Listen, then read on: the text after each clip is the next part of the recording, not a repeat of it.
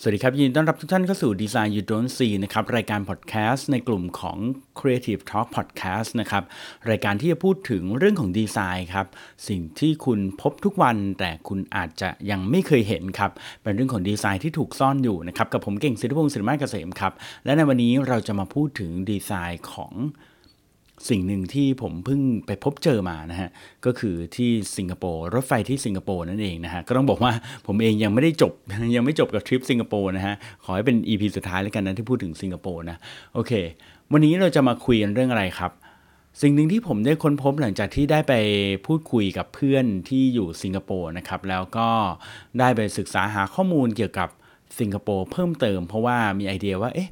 สิงคโปร์เนี่ยเขาเป็นประเทศที่ชอบคิดหลาย ๆ อย่างนะแล้วก็มีดีเทลเยอะนะครับ การออกแบบการทำงานของเขามีระบบ มีการรองรับมีไอเดีย มีการคิดล่วงหน้าหลายอย่างเยอะแยะมากมาย แล้วสิ่งที่เขาใช้ทุกวันอย่างรถไฟใต้ดินล่ะเขามีการคิดอะไรร่วงหน้ามากน้อยขนาดไหนนะครับ วันนี้ดีไซน์ยูโรนซีอยากชวนทุกคนไปรู้จักกับรถไฟฟ้าของสิงคโปร์นะครับ กับในหัวข้อที่ชื่อว่า 6 สิ่งที่คุณอาจจะไม่เคยรู้เกี่ยวกับรถไฟฟ้าใต้ดิน MRT ของสิงคโปร์ครับ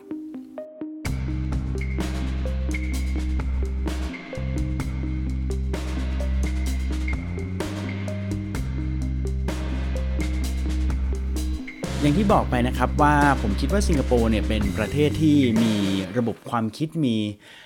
เรียกว่ามีการวางแผนหลาย ๆ สิ่ง ล่วงหน้าเยอะแยะมากมายนะครับ เป็นประเทศที่สะอาดมาก เป็นประเทศที่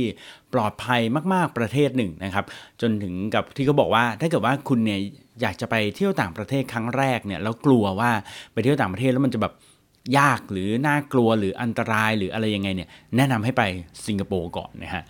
จริง ๆ แล้วเนี่ยคนสิงคโปร์ก็ไนิสนะครับแต่ก็ไม่ได้ถึงกับ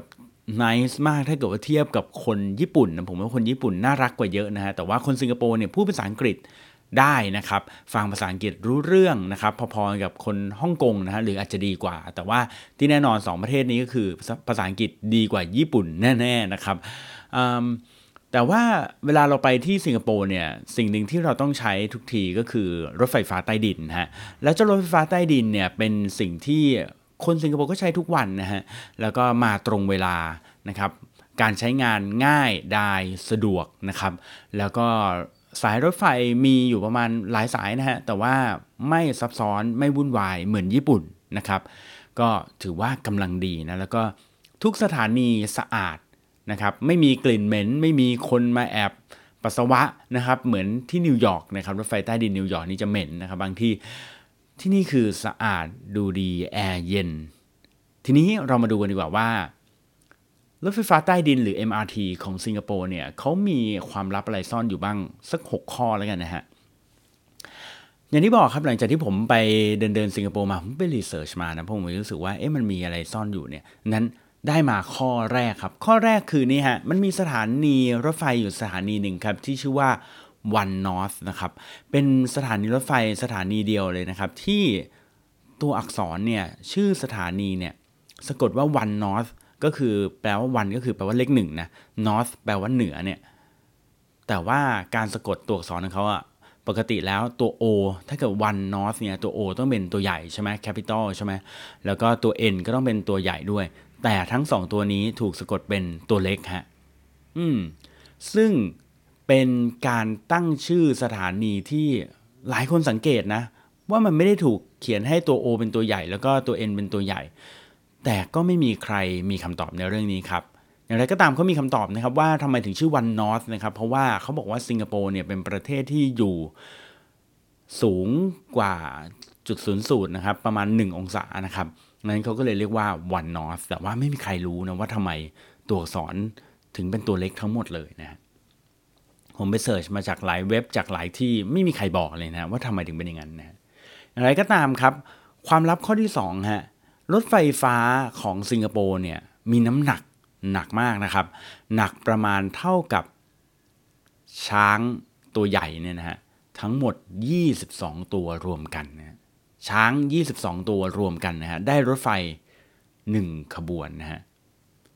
อืมนี่คือนี่คือความหนักของมันนะโอเค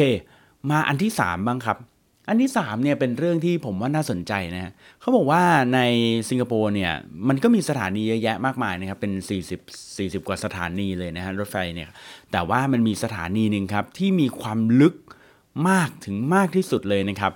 มันลึกขนาดไหนครับ สถานีนี้มีสถานีเป็นสถานีที่ชื่อว่า Promenade นะครับซึ่งสถานีนี้เนี่ยมีความลึกถึง 43 เมตรนะฮะลงไปใต้ดิน 43 เมตร 43 เมตร ลึกเท่าไหร่ครับ เขาบอกว่าถ้าเปรียบเทียบกับตึกนะเหมือนเราสร้างตึกลึกลงไปเนี่ยนะครับมันจะเท่ากับตึก 14 ชั้นเลยนะครับ ตึก 14 ชั้นเลยนะฮะสถานี Promenade เนี่ยนะครับตึก 14 ชั้นลึก 43 เมตรนะครับ และข้อที่ 4 ครับ ข้อที่ 4เขาบอกว่า แต่ละสถานีรถไฟฟ้า MRT ของสิงคโปร์เนี่ยนะครับ จะมีกล้องครับ จะมีกล้องคอย ดักจับหน้าตาของเราคอยดักเป็นกล้องวงจรปิดเนี่ยนะครับ มากถึงกี่ตัวกี่ตัวฮะห้าตัวสิบตัวยี่สิบตัวสามสิบตัวสี่สิบห้าสิบร้อยยี่สิบสองตัวครับ โดยประมาณนะครับร้อยยี่สิบสองตัวนะฮะต่อสถานีนะฮะ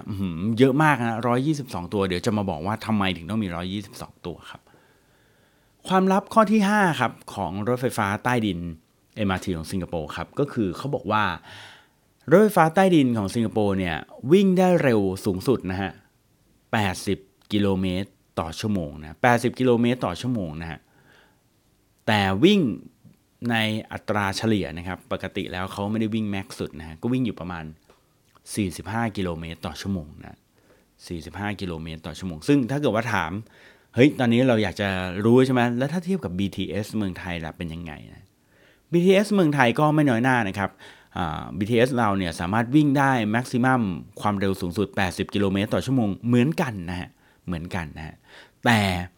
ความเร็วเฉลี่ยของ BTS เมืองไทยต่ำกว่าฮะ ต่ำกว่านิดเดียวนะฮะ ไม่ไม่มากนะครับ ต่ำกว่าประมาณอยู่ที่ประมาณ 35 กิโลเมตรต่อชั่วโมง ในขณะที่สิงคโปร์อยู่ที่ 40 นะฮะ 35 กับ 40 นะต่างกันนิดเดียวนะครับอะไรก็ตามครับตอนสมัยก่อนผมไปนั่งรถไฟฟ้า MRT ผมรู้สึกว่าทำไม MRT มันเร็ว ที่สิงคโปร์มันเร็วกว่าที่เมืองไทยนะรู้สึกว่า BTS เมืองไทยมันช้าจังเลยนะฮะเอาเข้าจริงผมคิดว่ามันอาจจะเป็นเพราะว่าเวลาเราอยู่ใต้ดินนะแล้วมันมีอุโมงค์เนี่ยมันมันเรียกว่าเราใกล้ชิดกับกำแพงอุโมงค์มากกว่าเลยทำให้รู้สึกเหมือนมันเร็วนะแล้วก็มีลมมาตีมันรู้สึกว่ามันเร็ว แต่ว่าเวลาเรานั่งอยู่บน BTS ที่แบบมันลอยฟ้าอยู่บนอากาศเนี่ยมันก็เห็นภาพไกลๆใช่ไหมเราก็เลยรู้สึกว่ามันช้า เอาจริงๆความเร็วมัน พอๆกันนะครับ นี่ความลับข้อที่5นะข้อที่6นะครับความลับของ MRT สิงคโปร์อันนี้เป็นเรื่องที่ผมเพิ่งรู้เลยนะครับ ก็คือรถไฟฟ้า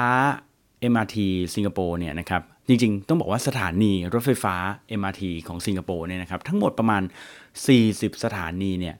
ถูกสร้างและออกแบบมาเพื่อเป็นหลุมหลบภัยได้ด้วยนะครับ อืม สถานีรถไฟฟ้าใต้ดินของเขาเนี่ยนะฮะออกแบบมาเพื่อให้สามารถเป็นหลุมหลบภัยได้ด้วยนะครับ คือคนสิงคโปร์เนี่ยสามารถที่จะวิ่งเข้าไปหลบภัยได้ในยามที่ถ้าเกิดเกิดเหตุฉุกเฉิน มีสงครามหรือมีอะไรก็แล้วแต่นะครับ โดยแต่ละสถานีเนี่ยนะครับเขาบอกว่าสามารถจุคนได้ประมาณ 6,000 ถึง 19,000 คนต่อสถานีเลยนะครับ แล้วในทุกๆสถานีเนี่ยนะฮะเขาจะมีระบบน้ำระบบไฟ ในตัวของมันเองนะครับ แล้วก็มีห้องน้ำที่รองรับเป็นห้องน้ำแบบแห้งนะครับ อยู่ในนั้นด้วยนะครับ ที่สำคัญที่สุดก็คือมีระบบประตูนิรภัยด้วยนะครับ ที่สามารถป้องกันระเบิดจากข้างนอก ที่จะทะลุเข้ามาข้างในได้ด้วยนะครับโอ้โหนี่คือความสามารถของสถานีรถไฟใต้ดิน MRT คือเป็นหลุมหลบภัยให้กับคนสิงคโปร์ได้ด้วยนะฮะดังนั้นถ้าเกิดว่าไปสิงคโปร์แล้วเกิดมีปัญหามีเกิดอะไรขึ้นเนี่ยเขาบอกว่าให้วิ่งไป หลบภัยใต้ดินนั้นนะฮะอย่างไรก็ตามครับเขาบอกว่าในบางช่วงระหว่างปีเนี่ยก็มีการซ้อมนะครับซ้อมในแต่ละสถานีด้วยเหมือนกันนะครับเพื่อให้คนเนี่ยไม่ตื่นตระหนก เพื่อให้คนไม่แพนิคมากนะครับเพื่อลองซ้อมดูว่า ถ้าเกิดต้องวิ่งลงไปในหลุมหลบภัยเนี่ยจะต้องทำอย่างไรบ้าง ก็วิ่งลงไปในสถานีใต้ดินเนี่ยนะฮะจะต้องทำอย่างไรบ้าง ซึ่งเขาก็มีการซ้อมกันนะฮะทีนี้ ก็มีคนสิงคโปร์หลายคนเขาพูดถึงครับบอกว่าจริง ๆ ปัจจุบันนี้นะครับตัวนี้แม้ว่าสนามเขาเรียกว่าสถานีรถไฟใต้ดินเนี่ยจะกลายเป็นหลุมหลบภัยได้เนี่ยนะฮะแต่ความจริงแล้วเนี่ยสถานีรถไฟใต้ดินกลับกลายเป็น target ด้วยซ้ำนะครับที่จะทำให้คนเนี่ยอยากจะวางระเบิดนะถ้าเกิดว่าใครอยากวางระเบิดก็เอ๊ะสถานีรถไฟใต้ดินมีเป็นหนึ่งในสิ่งที่เขาแบบเป็น target นะ ซึ่งนั่นคือเหตุผลย้อนกลับไปที่ข้อ 4 ว่าทำไมถึงต้องมีกล้องวงจรปิดมากถึง122 กล้องนะครับ เพื่อที่ว่าจะได้ detect หน้าตานะครับทำ face detection เก็บไว้เก็บข้อมูลไว้ให้หมดเลยนะครับ เพื่อที่ว่าจะได้รู้ว่ามีใครแอบมาทำไม่ดีไม่ร้ายกับในสถานีรถไฟใต้ดินหรือเปล่านะครับ นั่นคือทั้งหมด 6 ข้อนะฮะอะไรก็ตามผมไป surf ไป surf มาผมไปเจออีกเรื่องหนึ่งสนุกมากนะ คือเอเรื่องเกี่ยวกับเวลาเขาเขาสร้างรถไฟฟ้าใต้ดินแล้วก็ต้องผ่านพวกแม่น้ำหรือลำคลองนะเวลาจริงๆในในกรุงเทพเนี่ยมันก็มีสายหนึ่งก็คือ MRT สายหนึ่งเนี่ยนะมันวิ่งผ่านแม่น้ำเจ้าพยานะคิดว่าหลายคนน่าจะทราบดี เวลาเขาขุดผ่านแม่น้ำเจ้าพยาเนี่ยเขาไม่ได้ขุดแบบเขาไม่ได้ทำท่อแบบไอโอเชียนเวิลด์หรืออะไรที่แบบว่ามุดลงไปแล้วก็ไปวางสายวางท่ออยู่ในน้ำนะไม่ใช่นะ เขาต้องขุดลึกลงไปกว่าน้ำนั่นอีกนะฮะ ต้องขุดลึกลงไปข้างใต้แม่น้ำเจ้าพยานะฮะ แล้วก็ค่อยโผล่ขึ้นมาขึ้นมาข้างบนนะฮะ ดังนั้นเนี่ยนั่นคือวิธีการขุดรถไฟใต้ดินนะฮะ แต่อย่างไรก็ตามครับ มันมีอยู่ช่วงหนึ่งของ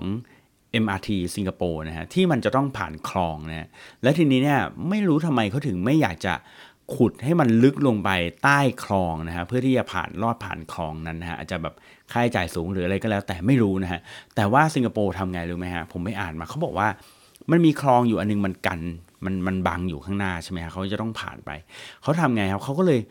ขุดอีกคลองหนึ่งฮะขึ้นมานะฮะเพื่อให้น้ำเนี่ยมันไหลไปที่คลองนั้นนะฮะคือระหว่างพอพอเขาขุดท่อนะครับรถไฟฟ้า MRT เนี่ย ไปได้ถึงหน้าคลองแล้วเนี่ยเขาก็ไปขุดอีกคลองหนึ่งขึ้นมา เพื่อให้น้ำมันไหลผ่านนะพอน้ำไหลผ่านไปที่คลองที่ 2 แล้วเนี่ยก็ทำการปิดคลองที่1นะฮะแล้วก็ทำการขุดต่อไปนะครับเออเป็นอย่างนี้ก็ได้นะครับ แล้วพอขุดทะลุผ่านคลองที่ 1 เรียบร้อยแล้วก็ปิดคลองที่ 2 แล้วก็ปล่อยน้ำไหลผ่านคลองที่ 1 เหมือนเดิมนะครับมีมุกอย่างนี้ด้วยนะฮะก็ถือว่าเป็นอะไรที่แปลกดีนะครับและนี่คือ 6 เรื่องของการออกแบบการดีไซน์ MRT รถไฟฟ้าใต้ดินสิงคโปร์นะครับหลายอย่างที่เราไม่เคยรู้นะครับ ไปสิงคโปร์ไปเที่ยวแล้ว ขึ้นรถไฟฟ้าใต้ดินทุกครั้งไม่เคยรู้เลยว่าจริงๆมันคือหลุมหลบภัยได้ด้วยเนาะนะครับแล้วก็มีกล้องนึงร้อยยี่สิบสองตัว แถมบางสถานีลึกเท่ากับตึก 14 ชั้น อะไรจะขนาดนั้นนะครับขอบคุณที่ติดตามดีไซน์ยูโดนซีนะครับ กับผมเก่งศิริพงศ์ศิริมาเกษมแล้วพบกันใหม่ครั้งหน้าสำหรับวันนี้ สวัสดีครับ